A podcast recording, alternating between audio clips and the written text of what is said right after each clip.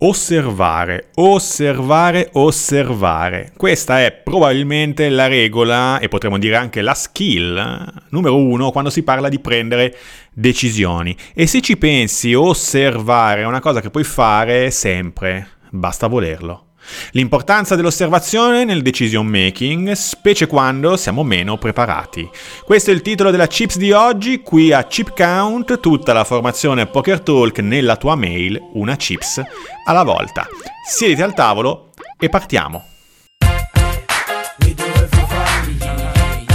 Oggi voglio condividere una riflessione che ho portato qualche mese fa all'interno della community di gioco del Poker Talk. Ma avendo come tema l'osservazione è facile capire come l'insegnamento che ho trovato al tavolo sia in realtà basilare anche nella vita personale e professionale di tutti i giorni.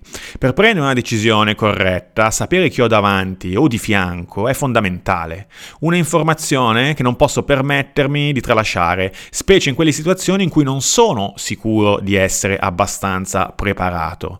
Osservare non costa nulla ed è uno sforzo che posso e devo fare in ogni situazione e contesto. La riflessione che ho proposto alla community nasce da un articolo in cui leggevo che Mustafa Kanit per chi non lo conoscesse, 72esimo all time poker money list e second Italy poker money list, insomma un giocatore fortissimo da oltre 11 milioni di dollari di premi vinti in carriera al momento in cui scrivo e leggo, ma forse già andato più su, probabilmente top 3 Italy MTT mm, player all time. Va bene, chiudiamo parentesi. Che in quel momento sta giocando il main event delle VSOP, che sta per World Series of Poker, e dice: È raro conoscere qualcuno al tuo tavolo, quindi devi raccogliere più informazioni il più rapidamente possibile sui tuoi avversari per massimizzare le tue possibilità di prendere decisioni giuste.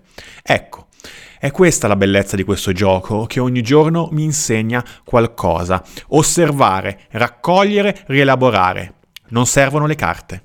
Magari siamo scarsi a giocare, magari non abbiamo l'esperienza e la tecnica, ma gli occhi ce li abbiamo tutti. Osservare, raccogliere e rielaborare costa poco, possiamo farlo, prima di sbufalare, bestemmiare e frignare. E non sto parlando del tavolo da gioco, ma del tuo lavoro, specie quando ti sembra di non ottenere quanto meriti, dal tuo capo, dai tuoi colleghi, dai tuoi clienti, dai tuoi.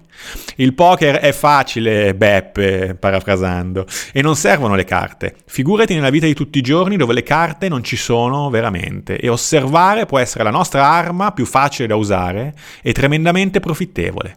Prova.